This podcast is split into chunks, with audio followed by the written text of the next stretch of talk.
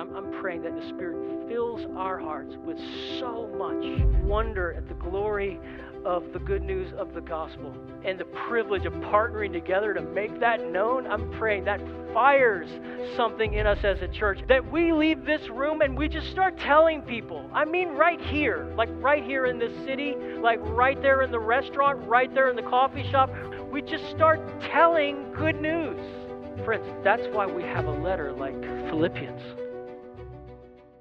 So, if you have a Bible with you, let me invite you to go ahead and open it up to Philippians chapter 2. I hope that this series so far has uh, been an encouragement to your faith. And uh, I, I, probably will share in a couple weeks just the turning point that the book of Philippians meant for my own life in college. And ever since that time, the Lord has used this letter in a really unique way in my own life. So I'm grateful for for what's here. We're going to look at this text beginning in verse 12 of chapter 2. We have a lot of ground to cover, so we're going to dive right in. If, you, if you're there, Philippians 2, verse 12 is where I'm going to start reading.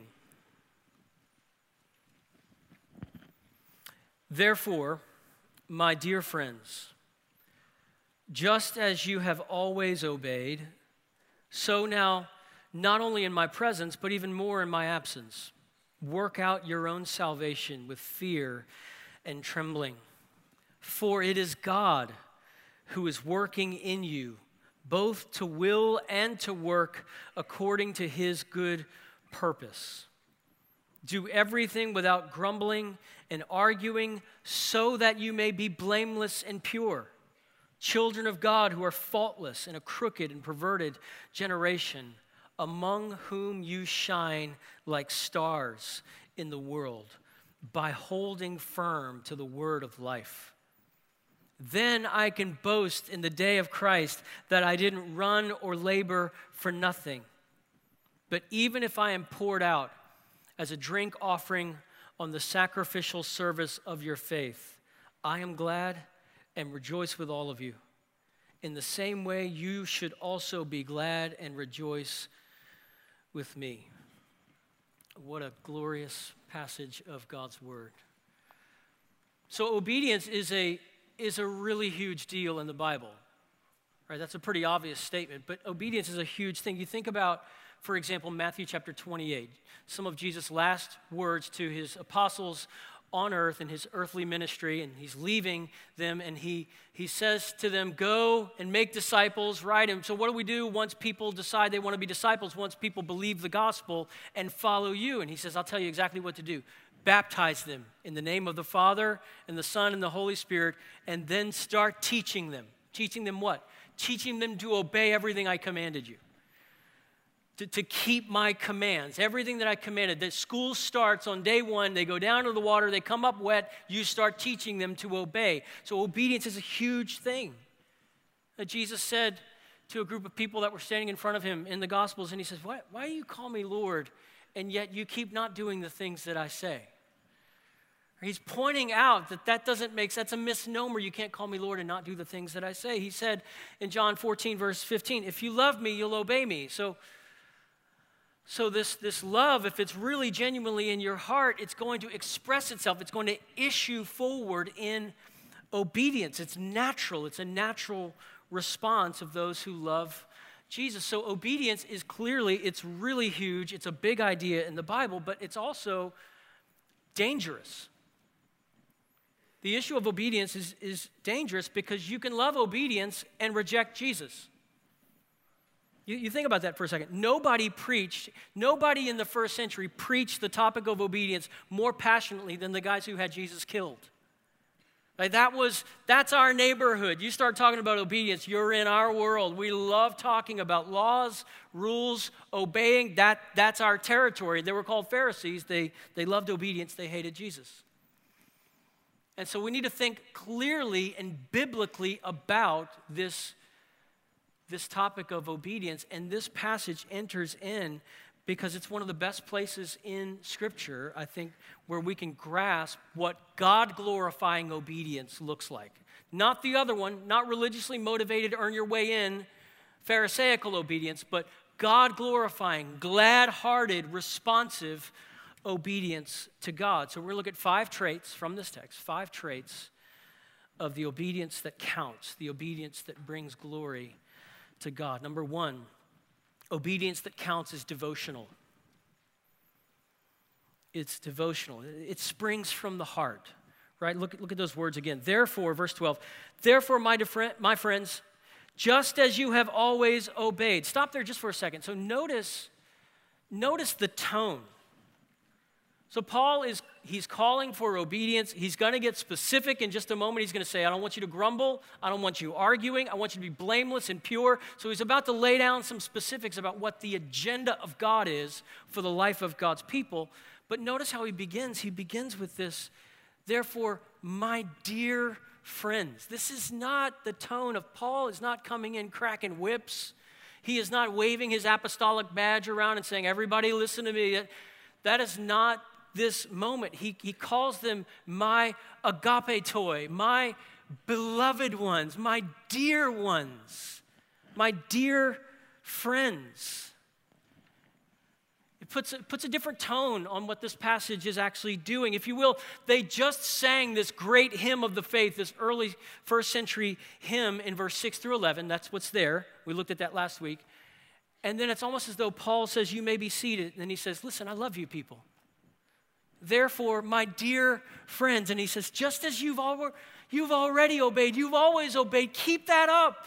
This is this up tempo, I think, kind of tone. Work out your salvation with fear and trembling. Express this. Live out your faith. Dear friends, live out your faith. By the, by the way, when Paul says, just as you have always obeyed, he's not saying that the church of Philippi has been sinlessly perfect. He's not saying you've never disobeyed him and it's been 10 years since you've sinned.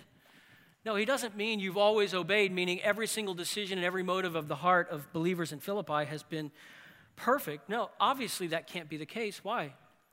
Because he addresses sin in this letter. He's talking about disunity. He's talking about grumbling. He's talking about arguing, and complaining, and selfishness, and, and those kinds of things. So he's going to address sin. He's going to bring correction. So he's not saying you've been perfectly obedient when he says that. What's he saying? What, what's the point? Paul says, Philippi, I, I can see that your faith is real by looking at your life. From day one, the moment you turned to Christ in faith, I've seen a difference in you. You've been running after him, just as you've always obeyed. This has been the inclination of your new heart. You have new desires. You want to run in Christ's direction. Look, just think about that for our own lives. Can that be said of you? Can that be said of me? That somebody can look at your life and look at my life and say, I can tell your faith is real because I'm just watching you. And when I listen to you talk and I can see it, it rings true, it rings credible. I'm just looking at your life and it looks like you've been changed by Christ, right? Eh, look, anybody can say they're a Christian. James in the New Testament, he's sort of the, the no, no nonsense apostle. Not that any of them are nonsense apostles, that would be heresy. But James is a little bit blunt, right? And, and he says talk is cheap. James is the talk is cheap apostle. And he says, look, you can say it all day. Show me your faith by the way you live. Let me, let me see it. Don't just run your lips. Let me see your life. He says, let's talk about, let's talk about the way that you use your tongue. In James chapter 3, he says, You just let that thing loose and just lash, crash, and burn and pillage. You just let that thing slay people left and right and, and wreak destruction and havoc everywhere it goes. He said, Let's talk about your tongue. Let's talk about real faith, real religion. Let's talk about your tongue. He says, Let's talk about how you treat the poor in this church. James noticed that they put all the rich people in the front and they sit the, the poor people in the back. And he says, let's talk about real faith. Faith doesn't do this, doesn't show partiality. He said, let's talk about real faith. Let's talk about how you care for the poor, the orphan, the vulnerable, the widow. Let's talk about real faith. Let's see it show up in your life. Look, faith in Christ is ultimately expressed as obedience to Christ. Let me say that again. That's really important. Faith in Christ is ultimately expressed as obedience to Christ. That's how you see it. It shows up as obedience. This is in your notes. Christians are obedient to God. I know the teaching is really deep here, but sometimes it just helps to say the obvious, right? Christians are obedient to God. It's a telltale sign, it's a mark of the faith. The Apostle John. So, so Paul isn't the only one who says and carries this idea forward. James says it, Jesus says it, Peter says it, talks about their conduct before the Gentiles in 1 Peter chapter 2. The apostle John says it in 1 John 5 verse 2 and 3. Listen to this. This is how we know that we love God's children. You want to know? When we love God and obey his commands. For this is what love for God is to keep his commands, and his commands are not a burden. In other words, John isn't saying it's all about keeping the commands and he hangs this massive, you know, 500 pound weight on the believers there. He's saying, no, no, if we hear and we see the glory of Jesus in the good news of the gospel, we freely want to obey. His commands aren't a burden, it's what you want to do deep in your heart. You trust this Savior. You believe what He says is good, you believe that what He says is wise. So for Paul, obedience is the natural overflow of a real relationship with God. It's just what happens next when you're introduced to God in a personal and saving way. I love how matter of factly Paul says this, right? Therefore, dear friends, just as you have always obeyed, he's just on his way somewhere else, but he's dropped something really important, just as you've always obeyed. In other words, this isn't headline news. This isn't stop the press. Christians are actually obeying God. Christians believe the Bible and are governed by His Word. That's not headline news for Paul. And I love how the, um, the first thing that Paul says, again, after this glorious hymn about Jesus Christ, about his sacrificial death, even his obedience to the cross, and then his glorious resurrection and his exalted lordship over the universe. So, Paul, again, he sings that hymn, he seats the church, and he says, Since that's true, he uses the word therefore. Right after the church is seated, after singing the hymn, everybody's seated, he says, Therefore, what's your next move? Just as you've always obeyed, work out your salvation in fear and trembling. In other words, Paul loves to take massive truths about Jesus and his exalted glory at God's right hand and say, So, what does that mean for us? Right? He says, We've just sung that Jesus was obedient to the point of death. We've just sung that Jesus didn't cling to his rights, and Paul's going to say, So don't grumble. Don't grumble and complain and argue against one another trying to get your own ways. It doesn't make sense. You just sang the song about what Jesus has done. Is that going to affect the way that we live our lives? In other words, Paul is applying truth to the church. He's applying it to relationships. Think about that for us.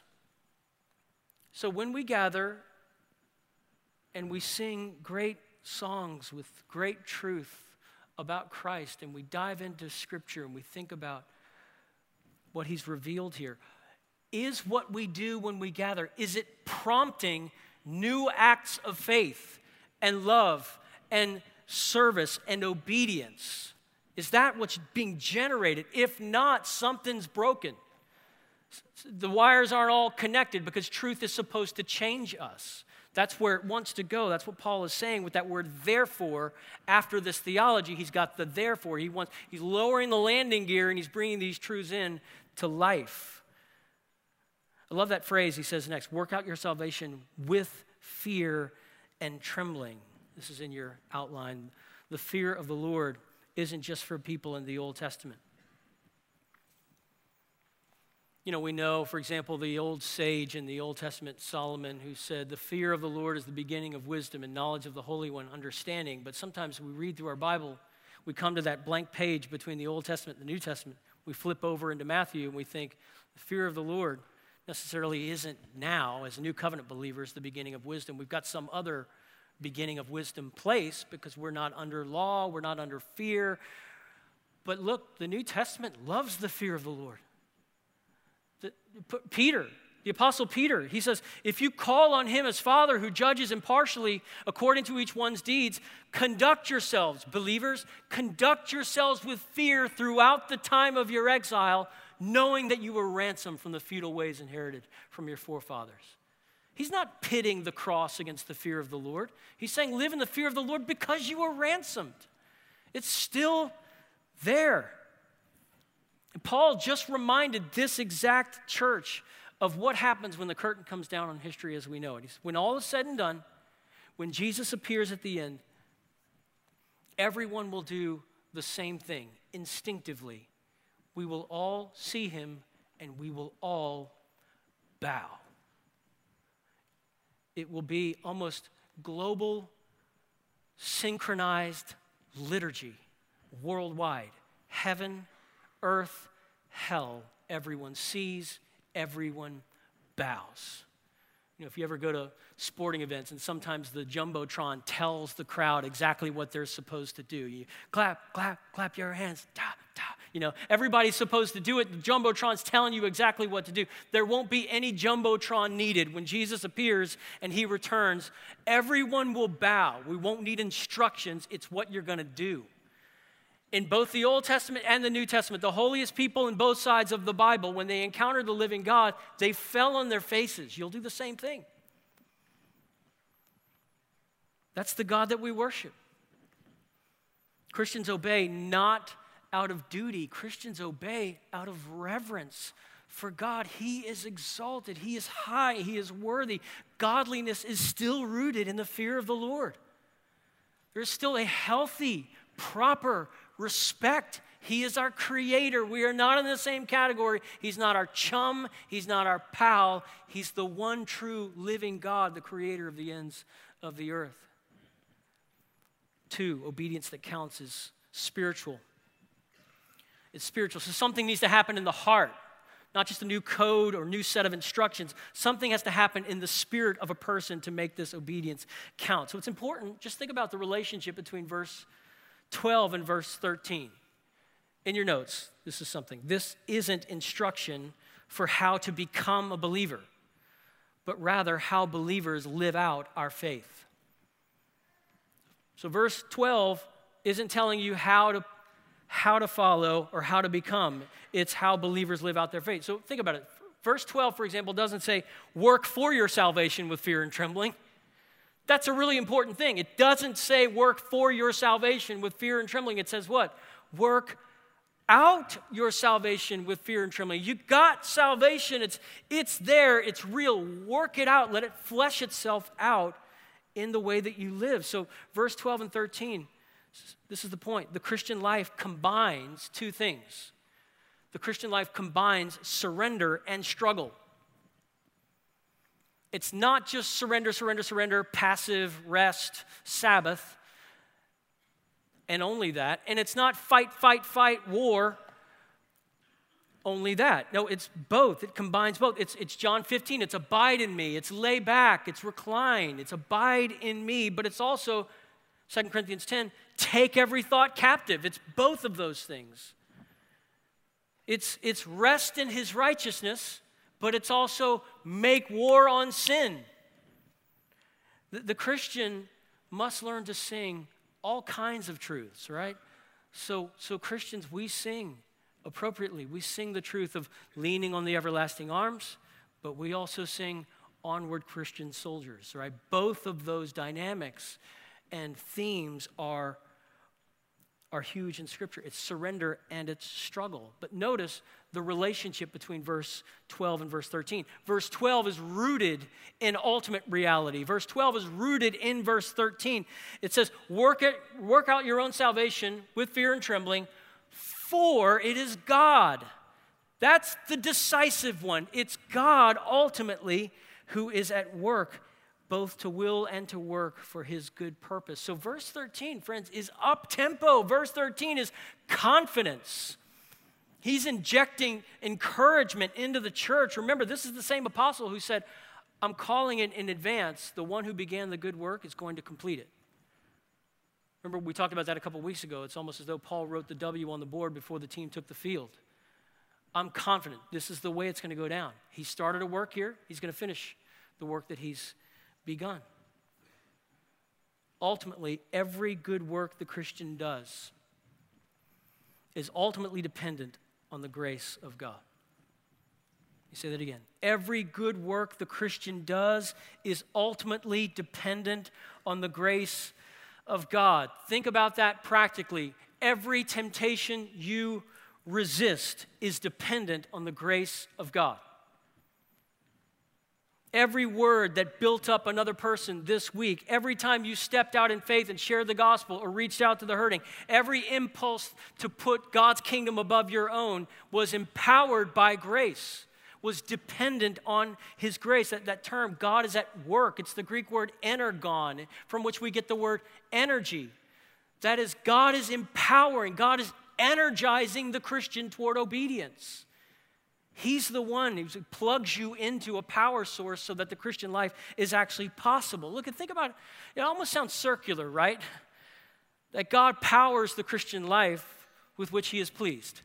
He powers the obedience which pleases and glorifies Him. That God commends believers for the work that He alone made possible. You think about how circular that is? It's just wondrous. That's why the Christian life is all of grace. He's not just the finisher of faith, He's not just the starter of faith. He's the starter and the finisher of faith. He's the author and the finisher of faith. In that way, you talk about a rigged system. That's a rigged system right there. Even think about the, the nature of the central story of the Christian faith. The good news, the message of the gospel could be summarized in five words What God requires God provides. Let me say that again five words. What God requires, God provides. That's why it's all of grace. You think about all that God requires, and you think about how He provides it in Jesus. What does God require? The wages of sin is death. That's what He requires. In other words, you sin, you die. That's God's requirement. But then we find out He provided it.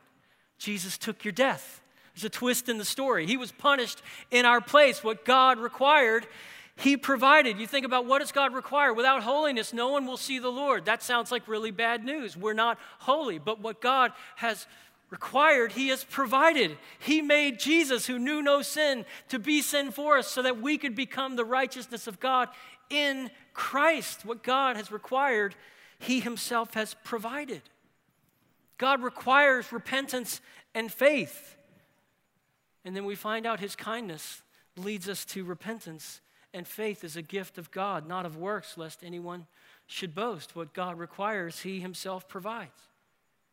Even thinking about the Christian life and the everyday struggle with suffering and pain and, and trials, and how God calls us to be dependent on Him and requires and calls us to pray. And sometimes we don't know how to pray. What God requires, He Himself provides. Romans chapter 8 says, when we don't know how to pray, the Spirit Himself intercedes for us with groanings that can't be uttered. God requires that we persevere to the end. He who endures to the end shall be saved. That sounds like bad news because our hearts are prone to wander, prone to leave the God I love. And yet, I better make it to the end or I'm not going to be saved. He requires perseverance. But then we come right back to Philippians and it says, He who began a good work will complete it at the day of Christ Jesus. Everything he requires, he provides. The late, great preacher Matthew Henry used to say it this way What God commands of us, he must work in us, or it will not be done. That, that's, that's the ultimacy of grace. Doesn't take us out of the picture, but grace is ultimate. He is the author and the finisher of faith. Look, if somebody told you that the story of the Bible is God helps those who help themselves. You heard wrong. I'm sorry you heard it that way because that is a distortion of biblical teaching. God helps those who can't help themselves, is the actual true gospel. We couldn't move a finger. We weren't seeking Him. We weren't good. We weren't righteous. And the good news of the gospel says God is the one who came God is the one who saved. He does the washing, He pays the bills, He gives the faith, He grants repentance, He empowers obedience, He presents you blameless.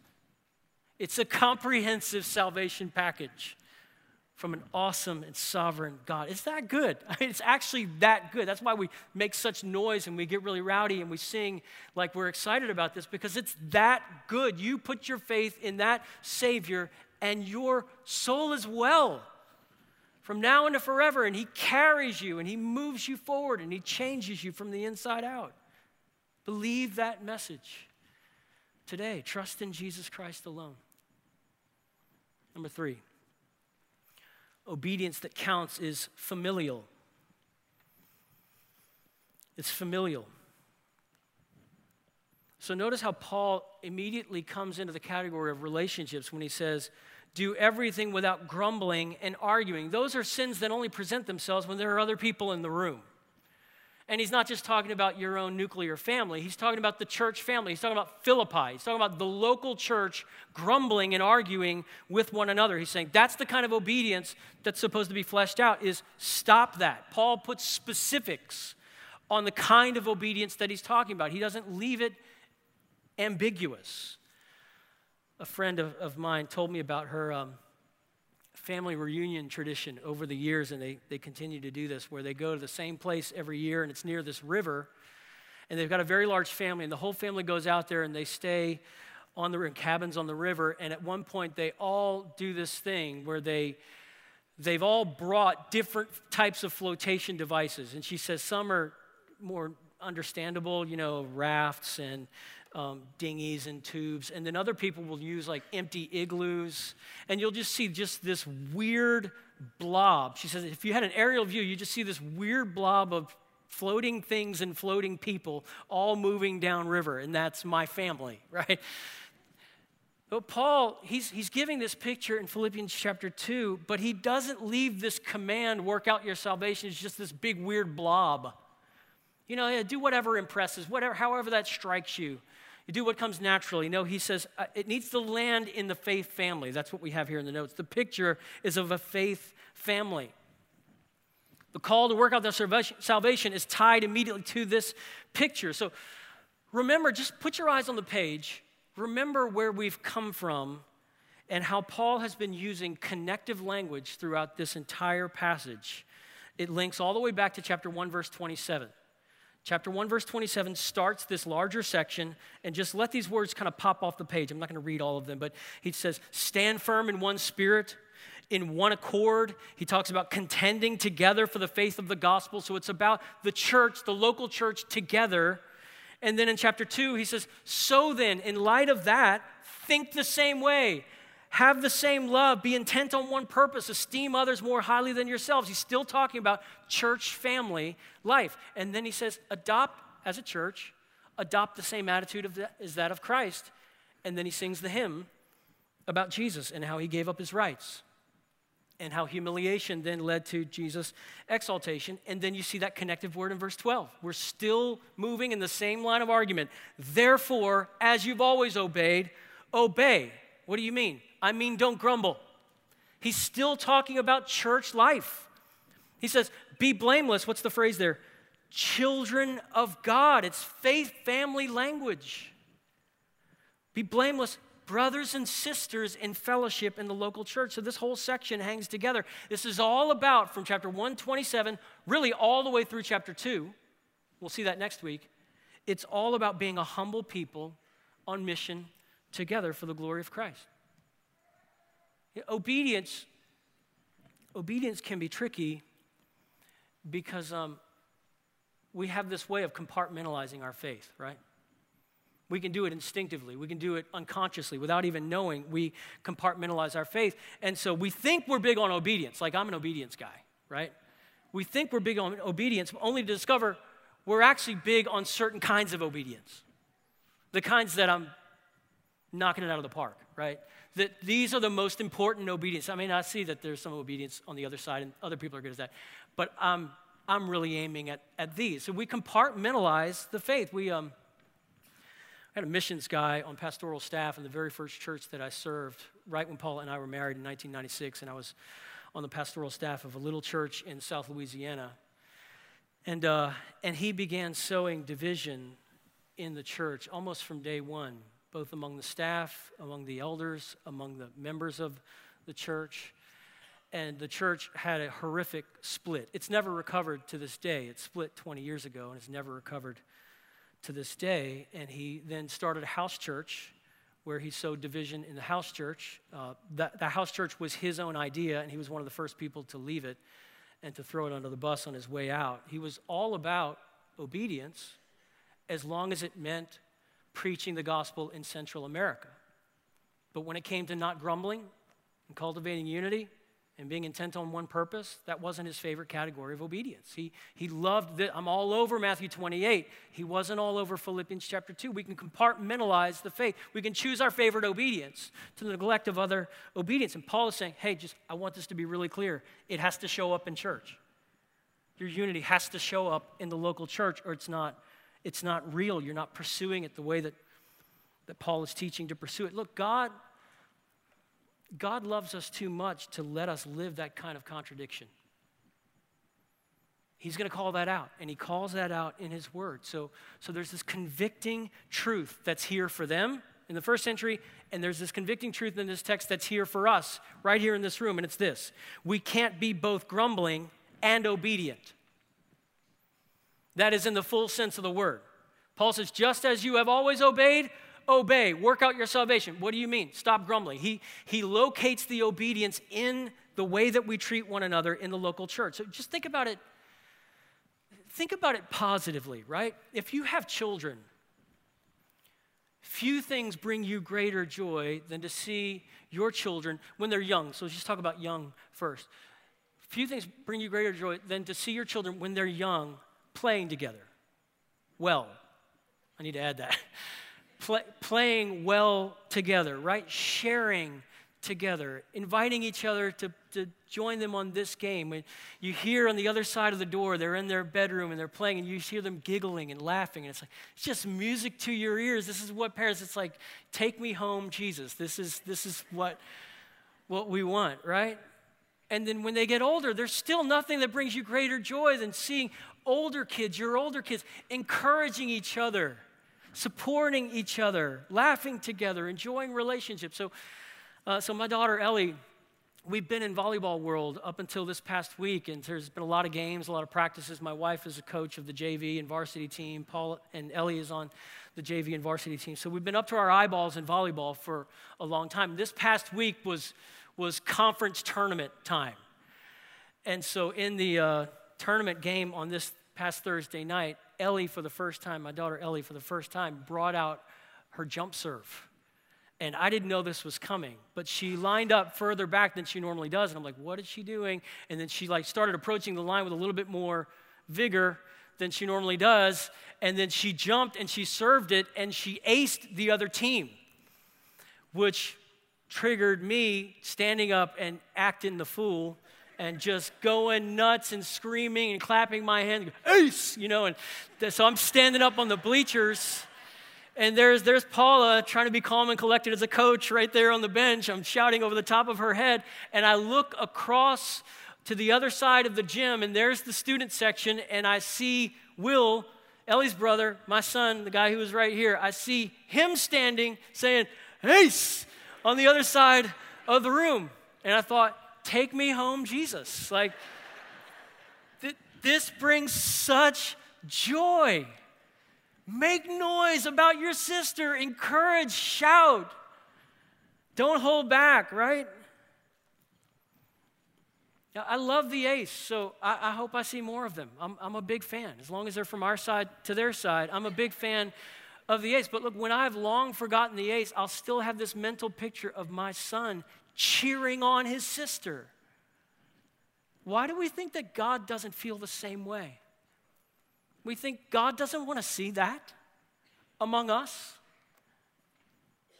That, that's what God loves to see in His church. You know, back in the olden days, um, you could do this thing that was called a three way phone call. And if you had some degree of mischief, um, you could either be on the receiving or the giving end of this, but if you were the third person on the call, you might not know that there's somebody else on the line who's just listening in. They're only listening to what you're saying, right? And, and that can happen. I, I don't think we think about this enough as Christians. Every conversation that you have this week with members of this church, there's a third ear on the line, and it's God's and what he wants to hear. Oh, how much God delights to overhear. The third person on the line. He just overhears you encouraging others, either the, the person on the line or the person you're talking about, and you're just encouraging, listening, supporting, and God just seeing all this and He's saying, Look, at they're, they're weeping with those who weep. Look, they're, they're rejoicing with those who rejoice. This is what I put in my word. They're, they're praying with one another, for one another, they're caring for one another. This is what counts. It's familial obedience. It's brothers and sisters building one another up in the faith. Number four, obedience that counts is missional obedience that counts is missional. Again, we, we've seen this throughout this entire letter because this is the most missional church Paul knows of. That's why he said, just a reminder, in chapter 4, verse 15, it's up on the screen, and you Philippians know that in the early days of the gospel, when I left Macedonia, no church shared with me in the matter of giving and receiving except you alone. In other words, Paul said, no checks were coming from many churches to continue to see churches planted, it was only coming from you. Every check had your name on it. Even when I left your area, he says, when I left Macedonia, you started writing checks to make sure the gospel kept moving. He loves the mission heart of this church. And here in chapter 2, these exhortations are moving in a missional direction. They, these exhortations aren't just staying so, so that the church is healthy on its own and insular and all related to each other. No, they're building momentum. They're going somewhere. Where's it going? Paul says, Here's where I'm taking you. I want you shining as lights in the world. That's his next exhortation. I want you to shine like stars. I want you holding God's word out in a crooked and perverse generation. I want you talking the faith, shining the faith, living the life. And you might say, wait, Paul, now it sounds like you're talking about mission. But what is, what is purity? What does blamelessness? What does not grumbling have to do with mission? And Paul says, everything. It has everything to do with mission. The purity of the church, the holiness and godliness, the obedience of the church, the not grumbling of the church, the unity of the church generates light. That's how the church shines. And there was a prophecy back in the Old Testament which described a coming day where the Lord would so work in the hearts of his people that it says this And those who are wise shall shine like the brightness of the sky above. And here's missions, here's evangelism. Those who turn many to righteousness like the stars forever and ever. How beautiful is that prophecy? And I wonder if Paul, he's so deeply nurtured in the Old Testament, I wonder if he's thinking, Daniel 12, that's what I'm talking about. That's this shining Maybe you grew up, if you grew up in church, maybe you grew up singing this, this little light of mine, right? I'm gonna let it shine. Join me. This little light of mine, right? I'm gonna let it shine, let it shine, let it shine. Let it shine. And if you were a kid, you loved the next verse because it let you say, No, hide it under. You know, we love that, right? You grew up singing that song. And in a sense, Paul in Philippians chapter 2 says, That's that's what I want to see happening. I want Philippi shining, shining its light into dark places, a crooked and dark or perverse generation. So, what is the formula? What is the apostolic formula, according to Philippians 2? The apostolic formula for a church that shines. Here it is in your notes no grumbling, plus godly living. So there's that pure and blameless children of God. Plus speaking boldly, there's that holding fast the word of life equals shining as lights in the world. That's how a church plugs in and shines as lights. You, you, in other words, Brook Hills, you and me, loving Jesus, growing in Jesus, making disciples of Jesus, that's how we shine. Let me get more specific and I'll state it negatively and then positively. Every prideful comparison this week in your life versus another believer is killing our light. Take that on board. Every husband that's wielding destructive words in his home is killing our light as a church. There are missional implications to our godliness or lack of godliness. Every click on a seductive image is killing our light as a people of God. On the other hand, Everything that makes you stronger in Christ stands to increase the effectiveness of our witness in the world. Every deep relationship that's developing in your small group, every new truth gleaned from Scripture and applied to your own personal life, every gift of wise counsel exchanged this week stands to increase our light, stands to increase the effectiveness of our witness in the world. In other words, we'll be better witnesses if we love one another better. We'll be better witnesses if we're growing in godliness. Think about that the other way around. If the world is in on the three way call, not God, if the world is the third ear on the line, listening in, and they hear us grumbling about one another, what do we expect them to say? They're not going to say, Wow, show me the way to find that kind of community. Show me this people of light. I mean, I'm just hearing it. I was, I was actually on the phone. You didn't know it. I was listening the whole time, and I want to know where I can find this. No, they said, I don't want that. I got a better community with my unbelieving rock climbers than you guys do. The way you live and judge one another and tear each other up one side down the other. Obedience, friends, that counts. It meddles in this area. Obedience that counts is devotional, it's spiritual, it's familial, it's missional. Finally, it's worshipful. It's worshipful. Verse 12 through 15 is what God wants for Philippi. That, that's the obedience that counts to God.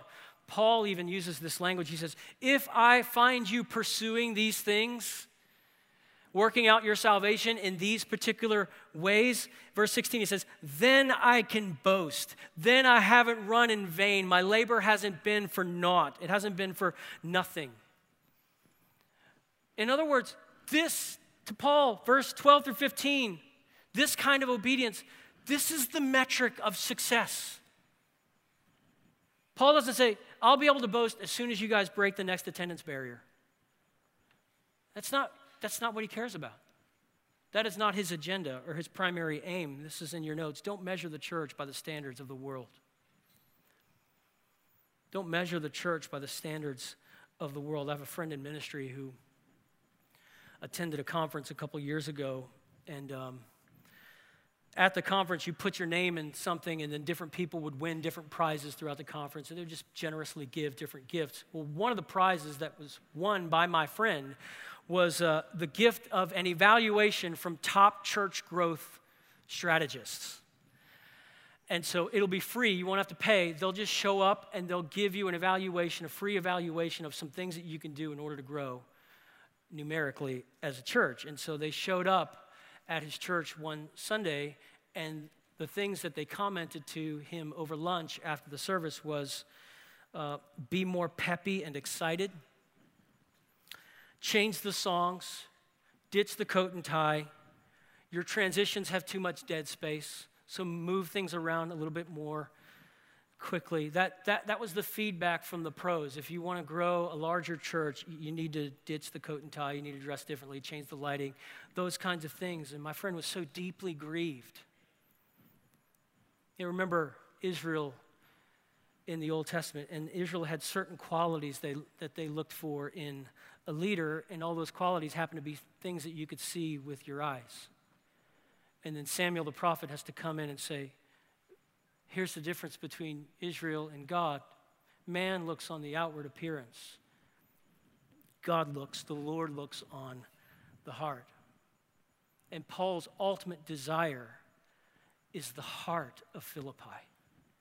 He wants Philippi amazed by how great the Lord is. He wants Philippi's obedience rising like incense into God's nostrils and he receives it as a fragrant incense before him. Paul's ultimate desire, he, says, the thing that will convince him that he didn't waste his life is the service of your faith as a pleasing aroma to God.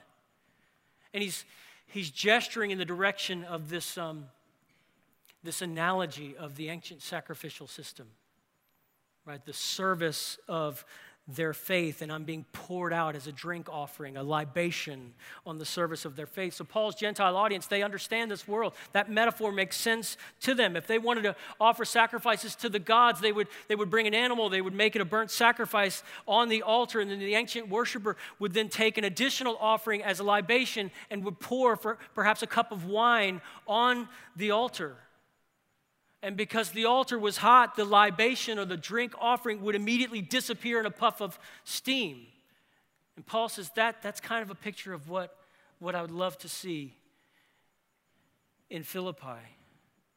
You know, and in the Old Testament, sacrificial system is very similar. In some ways, this almost harkens back to places like Numbers chapter 28. But here's the thing in the Old Testament sacrificial system, the sacrifice was primary and the pouring was secondary. And notice what Paul does. Paul uses this illustration and he makes his contribution secondary. Right? He esteems them more highly than himself. Paul says, Your faith shining in the world, that's the burning offering. That's the sacrifice that rises. He says, I'm the complement. I'm the drink that comes after. I'm the drink that sizzles on the heat of your faith. And Paul says, I wouldn't have it any other way. That's how I want to go out of this world. I want to go sizzling out into a vapor, having been poured out on the heat of your sincere faith. Paul says in verse 17, I would rejoice in that. And he says, I hope you would too, because the obedience that counts is worshipful. It rises like incense from the church to the Lord. Look, let me, let me say this. The, the ultimate thing, Brook Hills, the ultimate thing isn't our faith. And I'm using the word ultimate very purposefully. The ultimate thing isn't our faith. The ultimate thing isn't our mission either. The ultimate thing is the glory of God. That's, that's at the very bottom. There's nothing underneath it. God's glory in the world. What counts, this is in your notes, what counts before God is obedience from the heart, empowered by grace, expressed in love, extended through witness, and offered as incense. From the heart, empowered by grace, expressed in love, extended through witness, and offered as incense. There is a, a modern hymn that was written by Keith and Kristyn Getty. They write a lot of modern hymns, but the lyric of this hymn, it reads like a prayer that could have been offered in the Old Testament at the evening sacrifice. It reads like it goes line by line and stanza by stanza through the whole of one's day that's gone by and says, I want that to be pleasing to you. And I want this ordinary thing in my everyday life, I want that to have been pleasing to you. It just walks you through your entire day. And it starts with this individual life of the believer. And then the last verse moves out into the believer thinking of himself or herself as a part of the family of faith. And so I want to close by asking us to read these words together and to read them, I hope. Can we do this? Can we do this in a spirit of prayer? Can we read these words in a spirit of prayer? Because it even speaks about the sobriety of the ending of our days. We, at the end of the day, we will all be a vapor. We will all go up like a puff of steam. The question is, what happened while we had this special thing of the local church called Brook Hills? And so I, I pray that this will be an expression of our hope. Let's read this together. Before you we kneel, our master and maker establish the work of our hands, and order our steps to seek first your kingdom in every small and great task. May we live the gospel of your grace, serve your purpose in our fleeting days. Then our lives will bring eternal praise and all glory to your great name.